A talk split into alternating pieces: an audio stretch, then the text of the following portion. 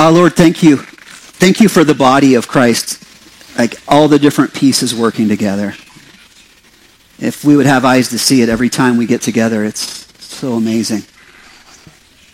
So I just thank you, Lord Jesus, for all that you've done. We give you this time uh, to just read through the story you laid out in Acts 10 and apply that to our lives, that we would, might just continue to grow. Lead us, Lord. Help me get out of the way. Let your voice be heard. Amen.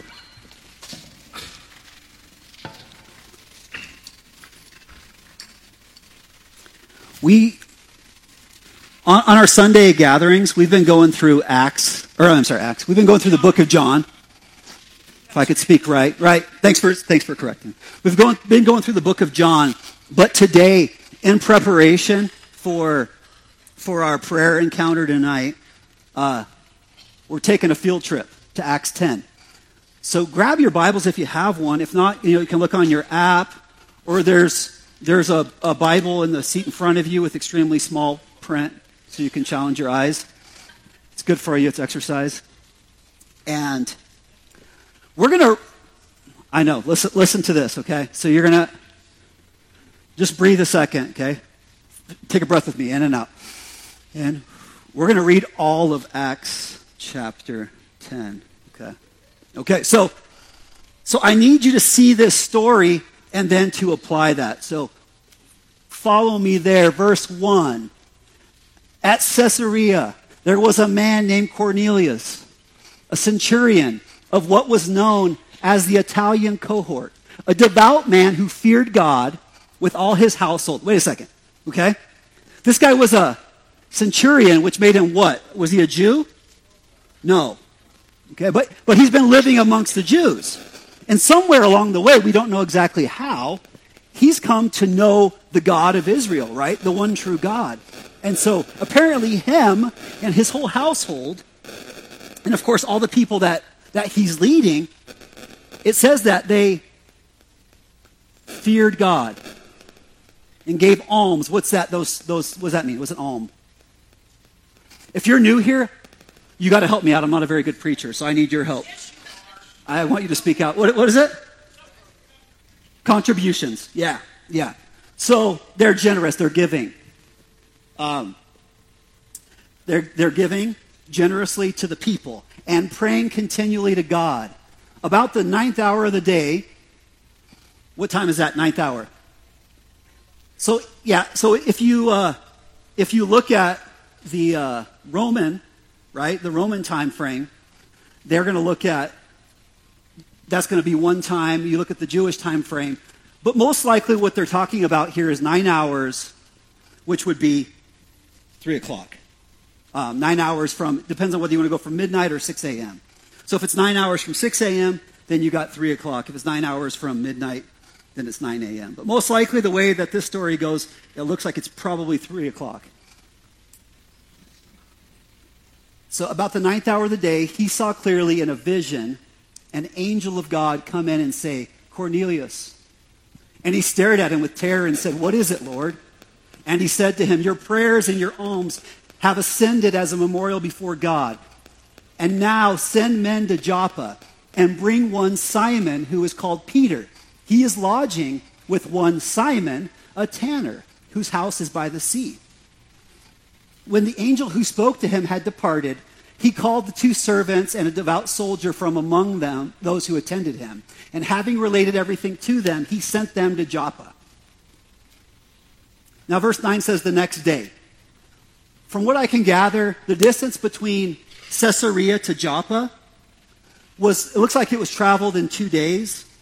And, and so it looks like it was probably 30 miles, most people think. Right? So they traveled over they traveled, and it took more than a day to get there. There was a second day. The next day, as they were on their journey and approaching the city, Peter went up on the housetop at about the sixth hour to pray. And so that would be about noon. And he became hungry and wanted to eat something. You guys know that, that feeling? It's going to start happening soon. Feel that hunger?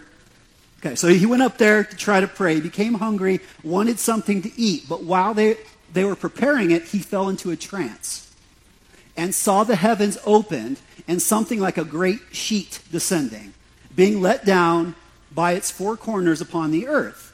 In it were all kinds of animals and reptiles and birds of the air. So, you guys picturing this? Use your imagination. A big sheet for all the animals, including birds, apparently hanging out on the sheet. Verse 13, and there came a voice to him, Rise, Peter, kill and eat. But Peter said, By no means, Lord, for I have never eaten anything that is common or unclean. And the voice came to him again a second time What God has made clean, do not call common. This happened three times, and the thing was taken up at once in heaven. Now, while Peter was inwardly perplexed, as to what the vision he had seen might mean, behold, the men who were sent by Cornelius, having made inquiry for Simon's house, stood at the, excuse me, stood at the gate and called out to ask whether Simon, who is called Peter, was lodging there. And while Peter was pondering the vision, the Spirit said to him, Behold, three men are looking for you. Okay, so if I take a breath there. They've traveled overnight they went to Joppa and they're like, You guys know uh, Simon, who's called Peter? And do you know Peter? He lives by the ocean. Apparently, he's a tanner. Fi- they find their way there, which is always interesting to hear these stories. And, and, now, now Peter gets this vision and this voice saying, There's three guys are looking for you. Verse 20 Rise and go down and accompany them without hesitation, for I have sent them. And Peter went down to the men and said, I'm the one you're looking for. What is the reason for your coming? And they said, Cornelius, a centurion, an upright and God fearing man. All right, that doesn't sound, that sounds very counter to the way that Peter would think about that, right? Cornelius, a centurion, an upright and God fearing man who was well spoken of by the whole Jewish nation, was directed by a holy angel to send for you to come to his house and hear what you have to say. So he invited them in to be his guests. The next day, you catch that? They stayed overnight, right? When we're losing those, when we're reading a story, we can lose the time frame. So they show up. Remember, noon, he's hungry, he has a vision. They show up, they stay the night, talking, getting to know each other. The next day, he rose and went away with them. And some of the brothers from Joppa accompanied him. And on the following day, they entered Caesarea, right? They took a couple days to get back. Cornelius was expecting them and had called together his relatives and close friends. Okay, he's got his relatives and close friends. Guys, no cell phones. They don't know when they're coming back, right? Okay? So all the families together. You guys remember that?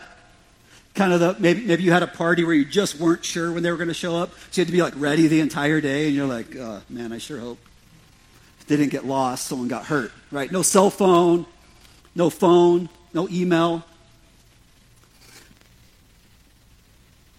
And he was expecting them and had called together his relatives and close friends. Verse 25 When Peter entered, Cornelius met him and fell down at his feet and worshiped him.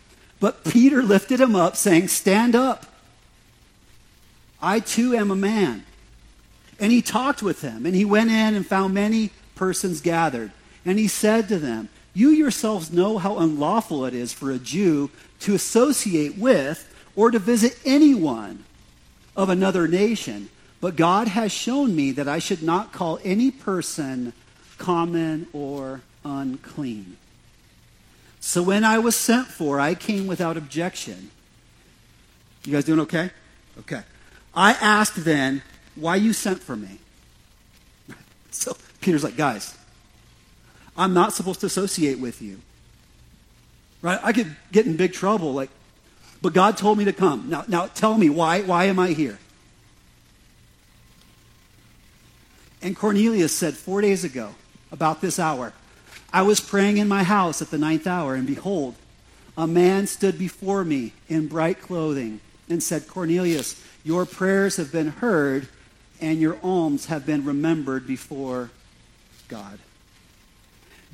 Send therefore to Joppa and ask for Simon, who is called Peter. He's lodging in the house of Simon, a tanner by the sea. So I went, so I sent for you at once, and you've been kind enough to come. Now therefore, we are all here in the presence of God to hear all that you've been commanded by the Lord. So Peter opened his mouth and said, Truly, I understand that God shows no partiality, but in every nation, anyone who fears him and does what is right is acceptable to him. As for the word that he sent to Israel, preaching good news of peace through Jesus Christ, he is Lord of all. You yourselves know what happened throughout Judea, beginning from Galilee after the baptism that John proclaimed, how God anointed Jesus of Nazareth with the Holy Spirit and with power, and he went about doing and healing all those who were oppressed by the devil. For Jesus was with him, and we are all witnesses of all that he did, both in the country of the Jews and in Jerusalem. They put him to death by hanging him on a tree, but God raised him up on the third day and made him to appear, not, not to all the people, but to us who have been chosen by God as witnesses, who ate and drank with him after he rose from the dead. And he commanded us to preach to the people and to testify that he is the one anointed by God to be the judge of the living and the dead. To him, all the prophets bear witness that everyone who believes in him receives forgiveness of sins through his name. And breathe. You ready for this? This is the really good part. Check this out. While Peter was still saying these things, the Holy Spirit fell on all who heard the word. And the heard word is not just they were able to hear it auditorily, right? They they received it. They're like, oh, right? And the believers from among the circumcised who had come with Peter were amazed because the gift of the Holy Spirit was poured out even on the Gentiles. For they were hearing them speaking in tongues and extolling God, right? Making God like glorifying God, raising him up, making talking about how good he is and what he's done. Then Peter declared, Can anyone hold water for baptizing these people who have received the Holy Spirit, just as we have? And he commanded them to be baptized in the name of Jesus Christ. Then they asked him to remain for some days. Really cool thing just happened. Oh, my slide got weird. I apologize. But so then when, when Peter leaves there, he's got to go back to all the, the church folk, right, in Jerusalem. And like, oh man, I got to tell these guys what happened. I mean, why would that be dangerous? Because what? He wasn't supposed to be there. Yeah. Yeah, because if, if they were unclean, right, in their, in their way of thinking, then what would happen to Peter if he was around them? he would have been made unclean. God would have been upset with him. But strangely, God showed up. Right? So then he goes back, he, he, he rehashes the whole story, tells all the guys in Jerusalem, here's what happened. And then verse 15, I just want you to see the beginning, the end part of this. As I began to speak, the Holy, this is Peter talking, the Holy Spirit fell on them just as on us at the beginning. And I remembered the, I remembered the word of the Lord, how he said, John baptizes with water, but you will be baptized with the Holy Spirit.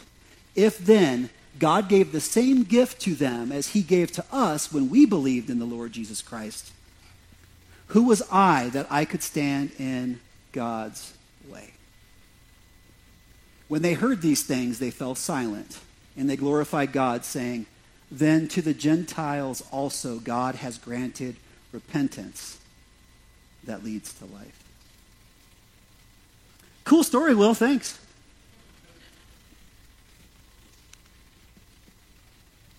All of that. Here's, here's the words of Peter as translated, right?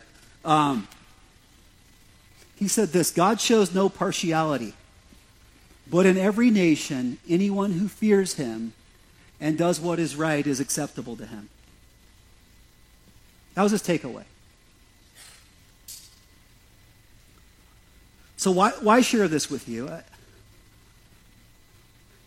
I think there's, there's a lesson here, and I, I wish I could tell you exactly what it is. It's going to sound weird, right? Because I don't know where you're at, where your heart is, what your background is. But I think the Lord will continue to challenge us.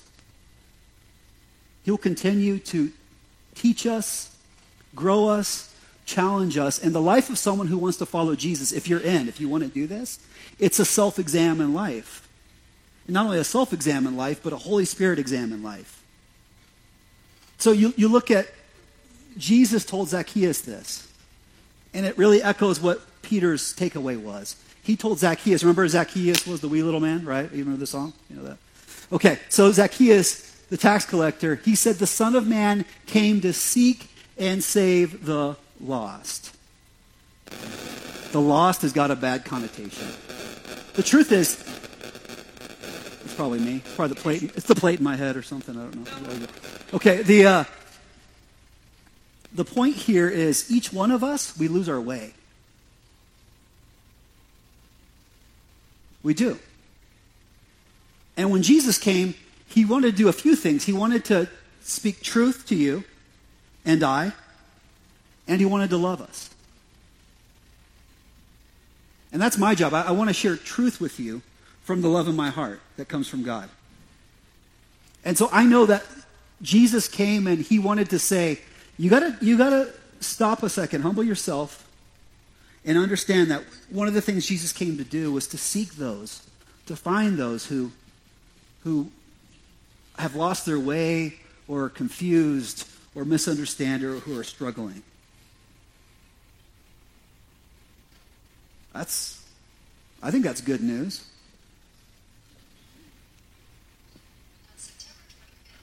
So then, let me ask you this question. Back to the story. Peter on the rooftop. Help me, let, us help each other understand. Why did the vision on the rooftop challenge Peter so much? Let's talk about that. What about over here? What do you guys think? Why, why was that so challenging? What is it? It was against the law. He had like rules and ways of acting, and this was counter to that. Yeah. It changed his thinking. Yeah. What else?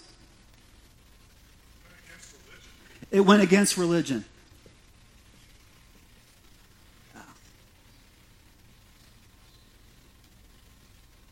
So, what was wrong with his thinking? What is it? Narrow? Putting God in a box? Yeah.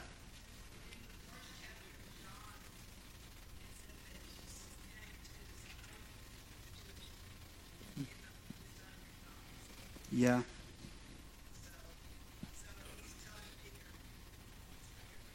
Yes. So, yeah, what, what she said here is just that it, it tells us that Jesus came to his own people, the Jews, but they didn't receive him. They didn't know that he was God. They didn't accept him. They didn't receive him. And so this good news, this, this salvation became available to all people as God had planned initially. Yeah.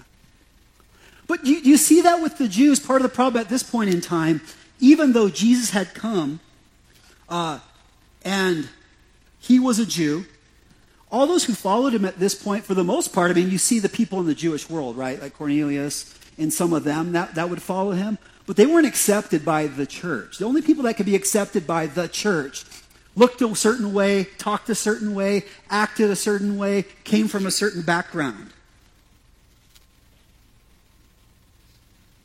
Right? And imagine if it never went beyond that. And they argued about this a lot. Would someone have to come be a Jew first before they could follow Jesus. And so this is challenging because there's a lot of things here. Even with this, it's like, okay, what you eat, right? Like, I, Peter's like, I can't eat that. It's unclean my whole life. My mom didn't make that for me when I became an adult. I wouldn't eat that either. That's what the Gentiles, if I eat that, if I do that, it's going to come between me and God. And God's like, understand, like, what I've made pure, what I've made clean, how dare you call it unclean or unpure? And so that's really challenging. I mean, his friends were only the people in his faith that looked the way he did, acted the way he did, behaved the way, you know, had certain beliefs and values and traditions.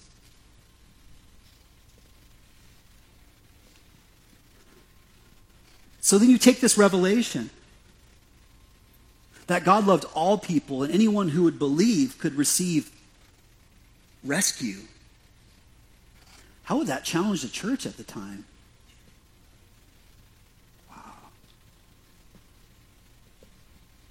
Yeah, I mean, what kind of things did they wrestle with? If you remember from, if you've read that.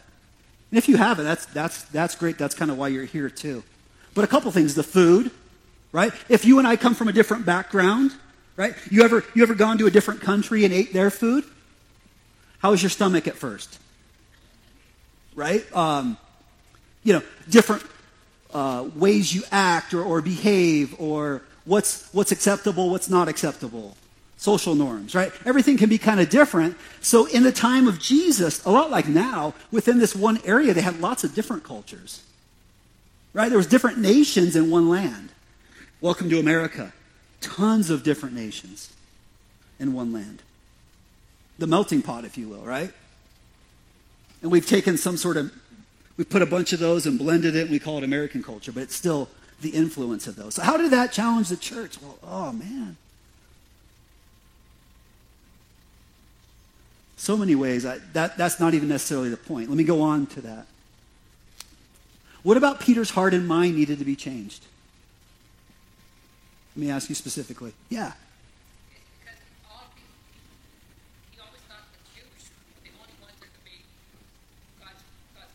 Yeah. And to have it opened up to everybody is God's people. That was so different from what they would, you know, grew up to know.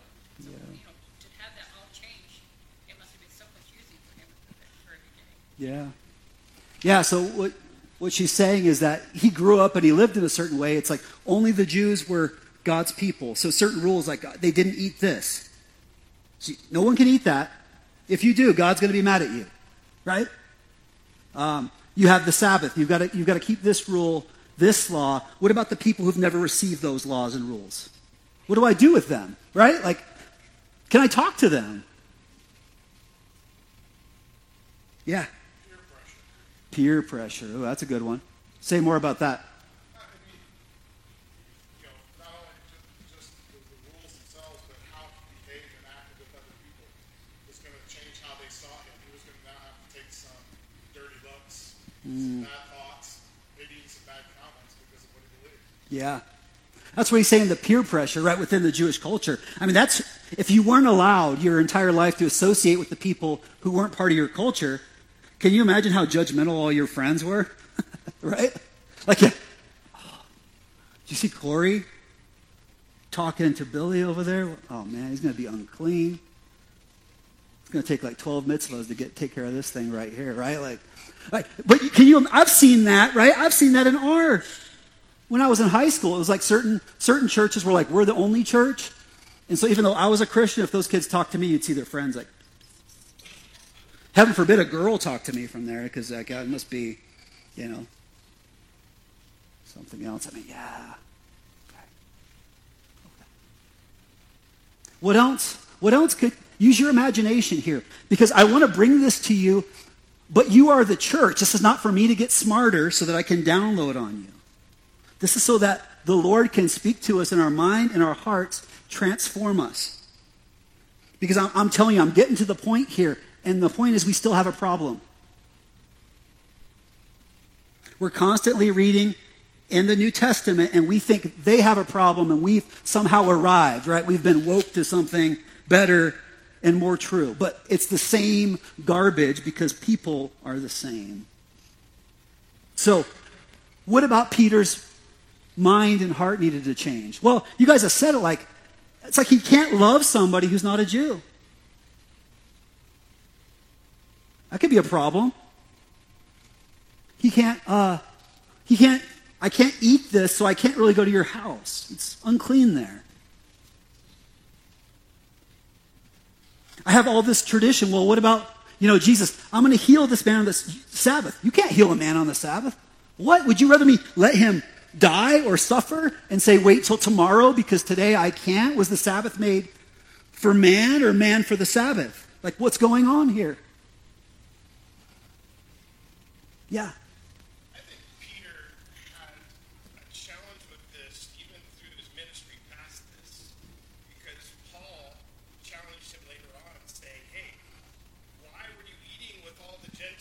before the Jews from uh, Jerusalem came. But then once they came, decided to stay away from this. Um, and, and, and the second to that is Peter was told three times with the sheep. There must be something with Peter. Three. three times because he denied Christ three times. right? And then Jesus said, "You love me three times." Mm-hmm. And now in this, he's also saying, "What I say is is, is clean and pure is clean."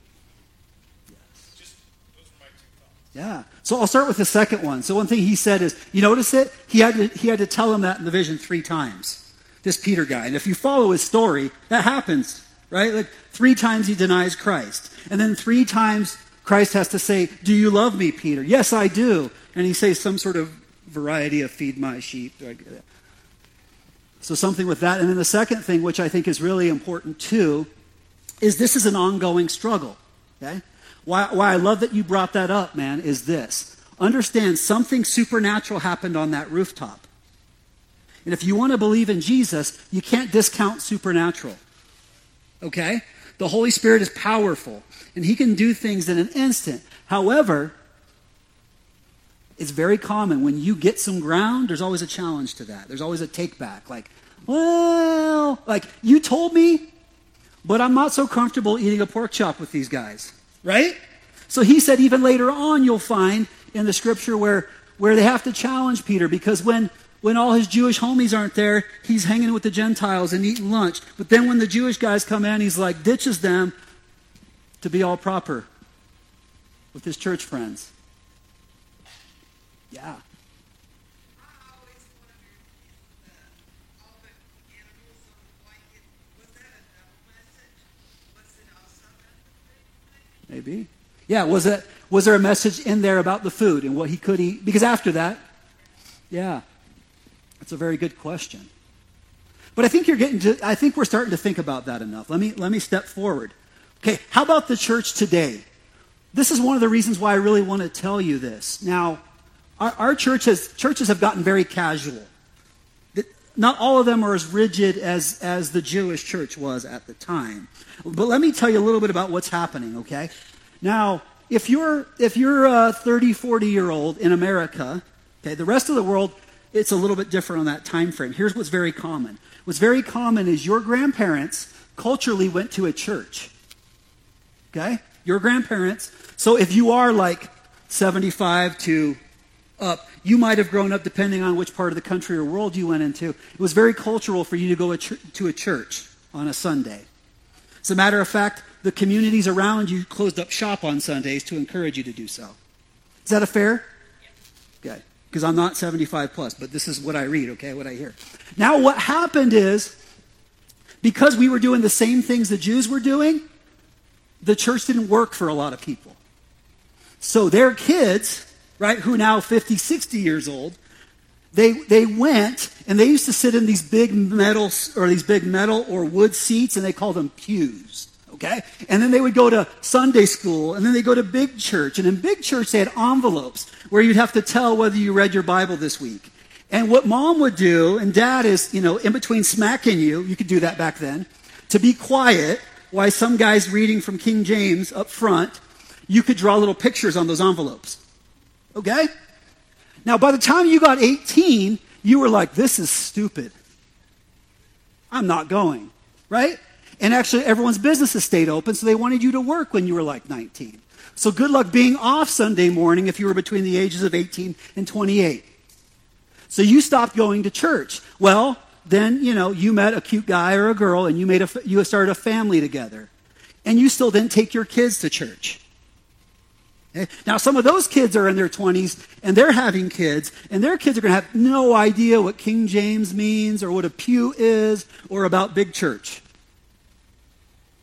So what happens is we're, we are, and increasingly we're in what they would call a post-church culture.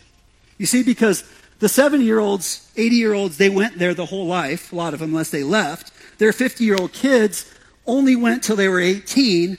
Their 19, 20-year-old kids never went. And then these people's kids, they start to think that science is smarter than God, and so religious people are stupid. Now, But then here's what happens in the church you pay a guy like me, you hope I get really smart.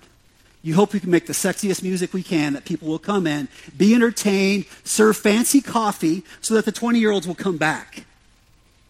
Here's the problem they've never been here. Do you see that? And if they simply read the Bible, it would make no sense what we're doing here.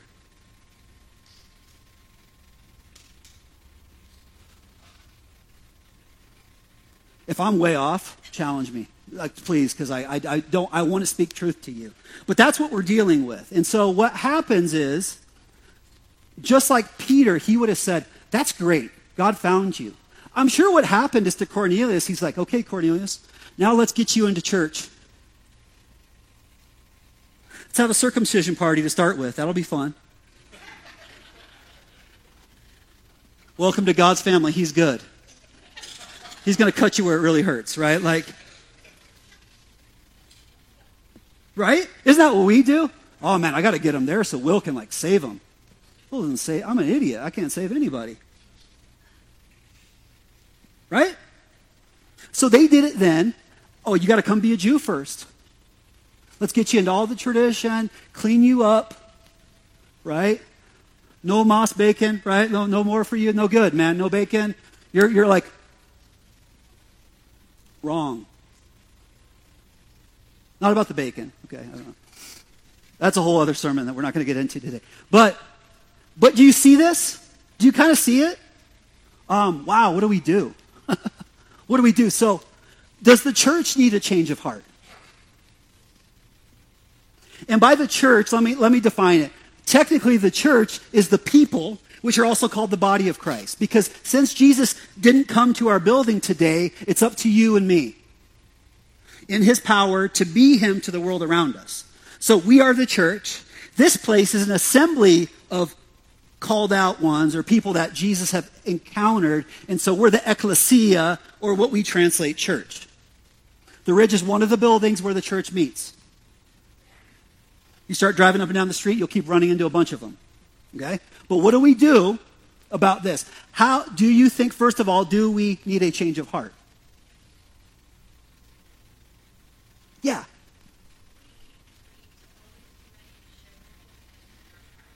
We need to always be ready to share the hope. Yeah, to share the hope that's in your heart. Yeah. Yeah. Yeah.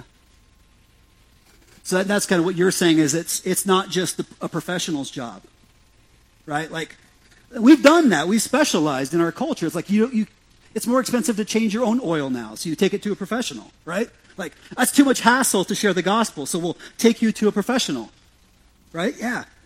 That's where it gets tough, is, like you said, one church says, we're the only ones going to heaven, we're the only ones going to heaven. You bring a twenty-year-old in, you're like, Yeah. we're the only, you know what I mean? So then they start thinking, I don't know.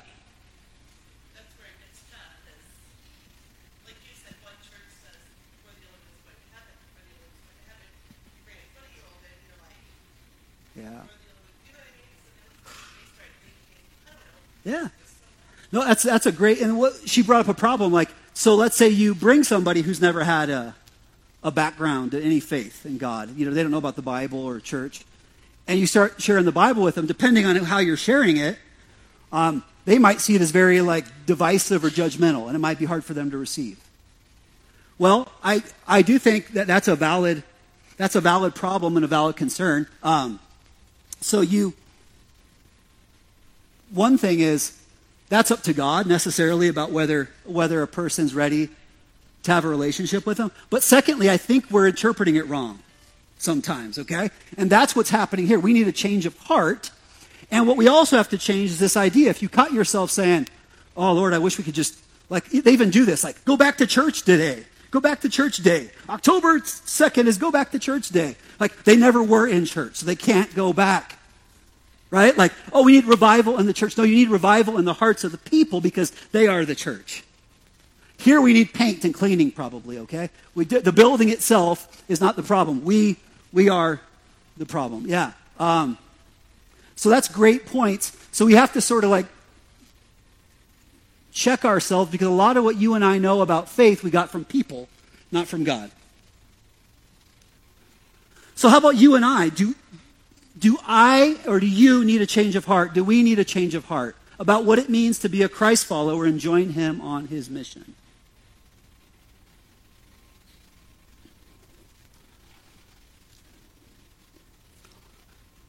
Let me say a little bit more about, more about that question. What I really, what I'm, what I'm bringing to you is this. I like everyone here, whether, whether you've been to church and been hurt, or you don't ever go, or you go all the time. I really believe each one of us could benefit from asking God, like, wow, man, I need to, I need a fresh look a fresh take, a fresh understanding. I need you to change my heart.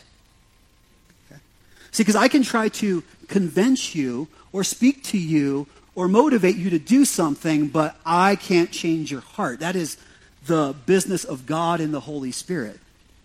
But what I'm seeing is a, a shortfall. I want to be part of the church moving more like Christ made it to be.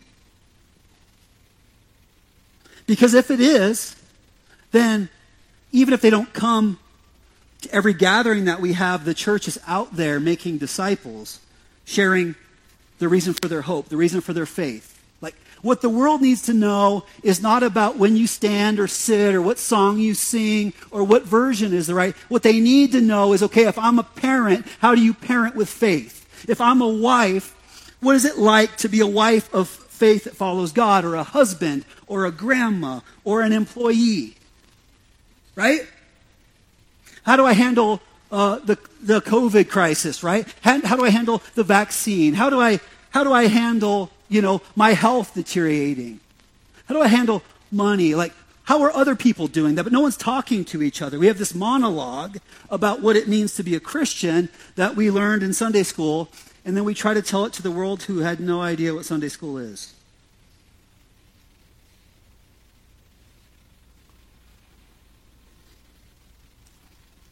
So that's the invitation is that you and I, we would take a look at that. And I'm telling you, just like Peter, okay?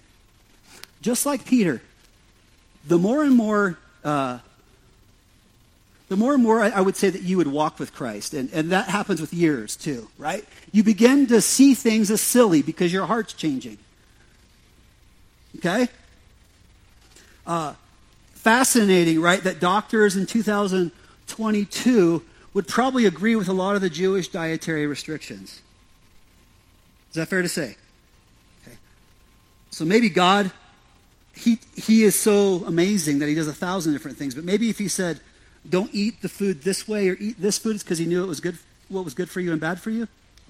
Possibly. Okay. However, we all eat tons of stuff that's bad for us, right? So, like, to sit here and be so judgmental about the diet, right? Like, that got in the way of people talking to other people about God. I know this is a very different sermon. It's not as touchy feely and fun, but, but I can't motivate you to change your heart. I can't even motivate myself to change my heart. And what, what usually happens now is you're like, what do I do? What do I do? That's not, you're three steps ahead. Here's why I say this. I am telling you, you could do something like, like give someone a million dollars, and you could do it from a heart where God asked you to do that, and it would be the best thing you could do. And you could do it just because you wanted to feel good, and in principle, you think you should do it, and it could be the worst thing that you did.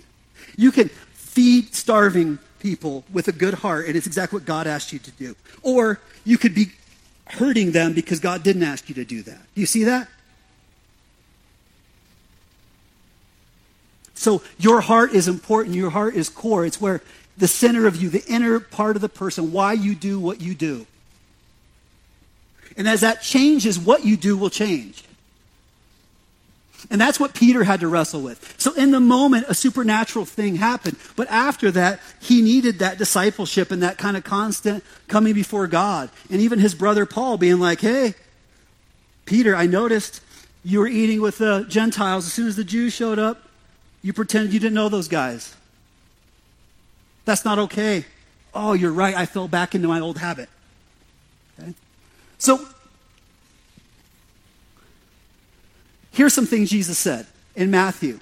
He said, From that time, Jesus began preaching, Repent. So change your mind in your direction, for the kingdom of heaven is at hand. God's building a kingdom. That's one of the things that Jesus was up to. Secondly, he tells them, as we're building the kingdom, understand anyone who wants to follow me would deny himself. This is not an easy thing. You have to deny yourself. It will sting. It will hurt. You will have to give up some things. You'll have to take up your cross daily, like constantly, and follow me. But there's a great promise in that because anyone who gave up all their wants for Jesus would find life. Your life will look like this. Oh man, I got everything I had no idea I wanted. Right? And not a lot of the things I thought I wanted that were going to be bad for me.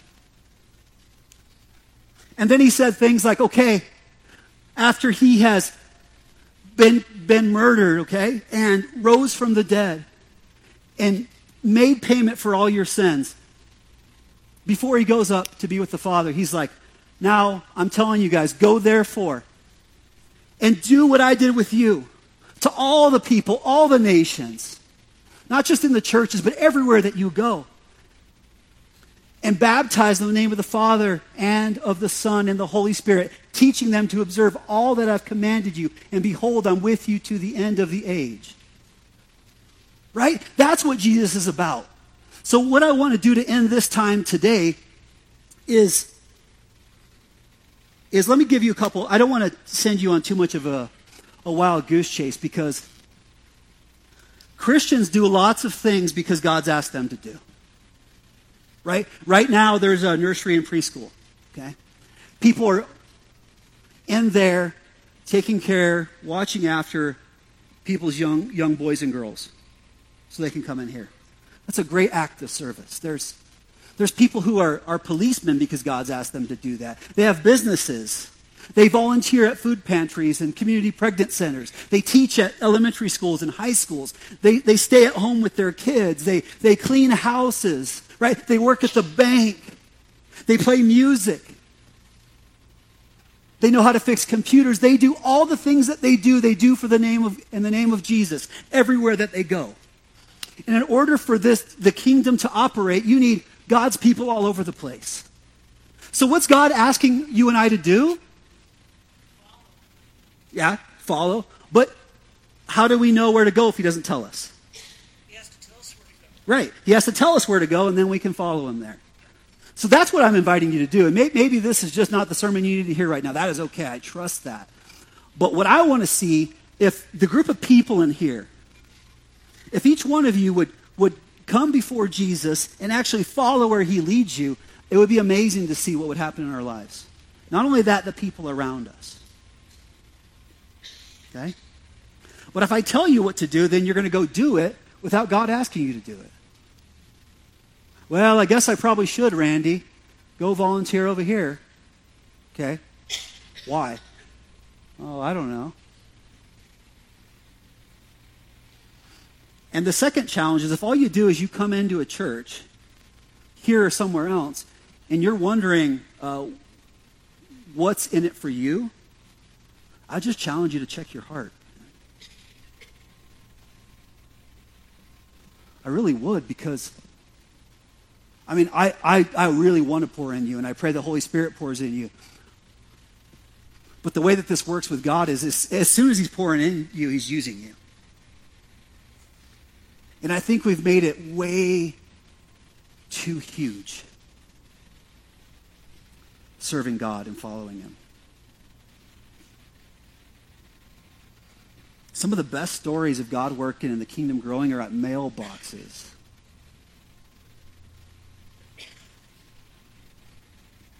In coffee shops, in walks in neighborhoods, and at work and moms with their kids, and husbands with their wives, and friends getting together.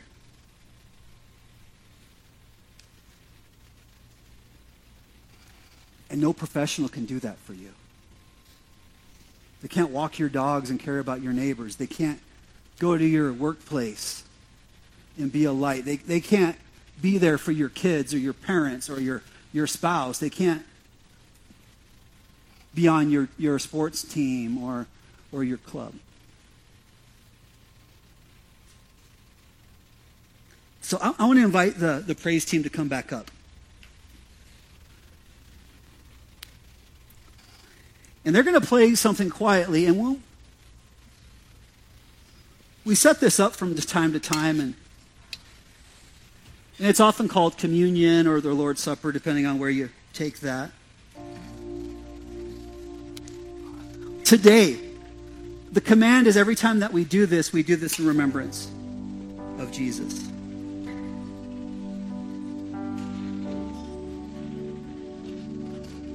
Today, what I want to put before you is this opportunity. Because what happened when this happened the first time, there he was at a table, right, with the, with the followers, with the disciples, and he was giving them something that they could do not only that night, but in many nights and days going forward, where they could come to the table again. And when they came to the table, he gave them two wonderful symbols, and one was was wine or juice in our case, and this represented his blood. And the amazing thing about his blood is what does it do? It, it, washes our sins clean. So, all the guilt and the shame that you feel, all the things that you've done wrong, like you can be washed white as snow. And so every time you come to that table with them and you're like, Lord, search my heart, you need to be reminded of this. Like the work is done. Jesus has washed your sins clean. What, what about the bread? What is that? His body. What, what, what did his body do? What did his body do?